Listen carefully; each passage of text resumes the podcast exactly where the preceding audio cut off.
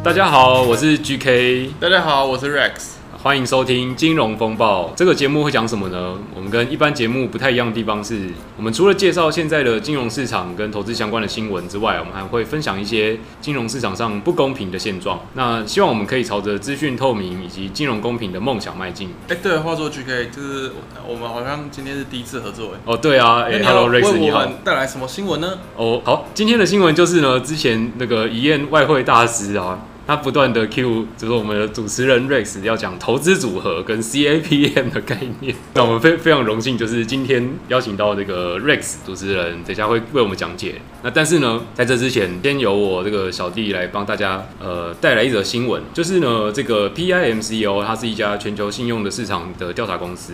那他们对于现在疫情的这个看法啊，就是说，虽然疫情过去已经好几个月了嘛，那第一波疫情看起来已经逐渐消缓，那但是呢，应该说就是全球经济目前啊，现在看起来好像是要朝向一个复苏的阶段，但是 PIMCO 还是建议大家说，就是各位投资人要去关注那个疫情有可能会二度爆发的风险，那关注一下说各国确诊病例的增加的程度跟疫苗可能问世的时间哦，这几个点要尽量注意一下。嗯，对啊，就比如说像是我们看到就是一开始爆发的地方，其实已经都慢慢开始趋缓了嘛，那欧洲其实新增病患的那个曲线其实也已经慢慢变得平缓，但是现在问题比较麻烦是说，就是因为我有一个朋友啊，他是住在那个智利，然后他也有跟我聊一下，就是现在疫情的状况。那现在中南美洲那边其实是蛮严重的哦，是，对啊。那比如说像巴西啊，然后秘鲁啊、智利这些地方，其实都还蛮严重的。那比如说像美国现在不是有很多抗议嘛，对不对？对啊，你知道抗议是为什么原因吗？哦，是为什么呢？我其实不是很清楚，我只知道美国好像疫情也有要再度再爆发的这个趋势。对，那这次暴乱的导火索其实是因为说，有一个黑人，那他名叫弗洛伊德，那他是被那个警察压着脖子压着长达9分钟，那最后窒息而死。哦，对，那哦对，这是其实是蛮有名的事件。对，但是某种程度上，因为人又开始聚在一起嘛，那他们抗议，然后做这些活动，其实某种程度上也是增加病毒传染的风险。所以我们可以看到，其实美国最近的新增病例其实一直都降不下来。对，那欧洲现在德国好像也说又爆发了700个人，也有在中标。那也就是说，这个疫情看起来短时间比较说难以去得到一些回复，或者说平缓的现象。只是说，现在经济是因为经济已经往下走了一段嘛。那现在各个企业是箭在弦上，不得不发，是因为企业还是要赚钱的嘛？对啊，因为你今天如果不让企业开业，那企业就没办法，只能遣散员工嘛。那遣散员工就失业嘛，那失业率就整个飙升，然后大家就没钱，那就整个社会会比较动荡啦。然后执政党也会受一些挑战和质疑。对，所以经济这个东西不管怎么样是不能停下来的。对，还是要维持原本的就是正常运作。对啊，那像是我们的信用债市场啊，在全球就是疫情现在这么严重的情况下，那有一些企业对于就是撑过这波疫情是比较弱势的，那有些是比较强势的。那请问那个瑞士大师，企业本身就是他们对在这种经济危机中撑不撑得下去的最主要原因是什么呢？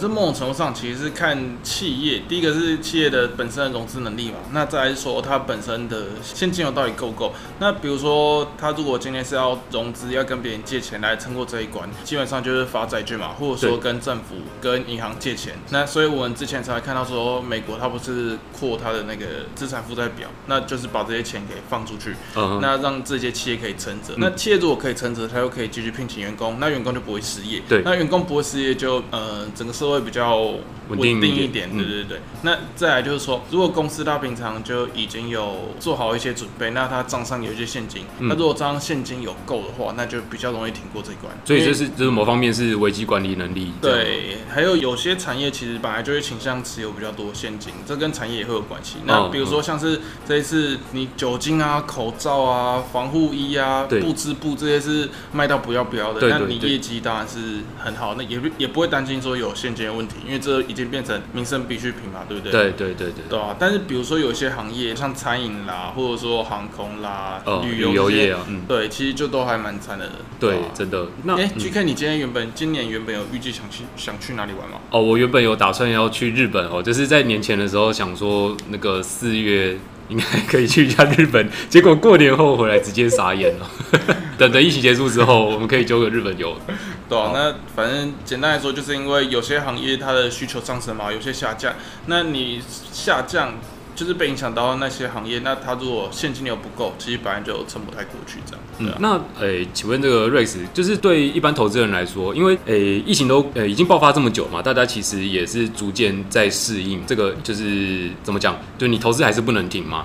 对。那就是说，对一般投资人来说，你有没有什么投资组合里面的组成的建议呢？对于投资组合，那第一个的话，应该说我们投资组合会先从选择良好的金融商品开始。那比如说以股票来说好了，因为其实光是股票它就可以做一个投资组合嘛。如果你是不同产业的股票组合在一起的话，那首先我们当然会说，我们用选择好的股票。那就像我们之前，其实我之前跟 Peggy 有录过一集，那是关于价值投资，那去衡量公司的获利能力方面。那当然那一集只是上集啊，之后还会讲。不管怎么样，我们会从各个角度去评估一间公司它的体质是否强健，或者说它的业绩有没有被影响。那如果没有被影响的话，那当然是一间还不错、很好的公司。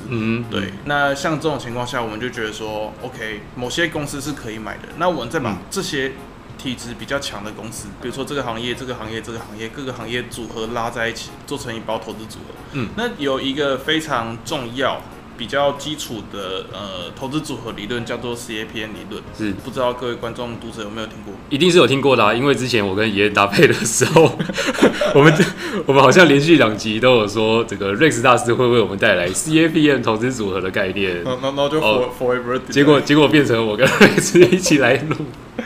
这样子好，至少今天有讲到，我们没有那个食言。好，那我们稍微休息一下哦，那等一下再继续回来聊这个 CAPM 的话题。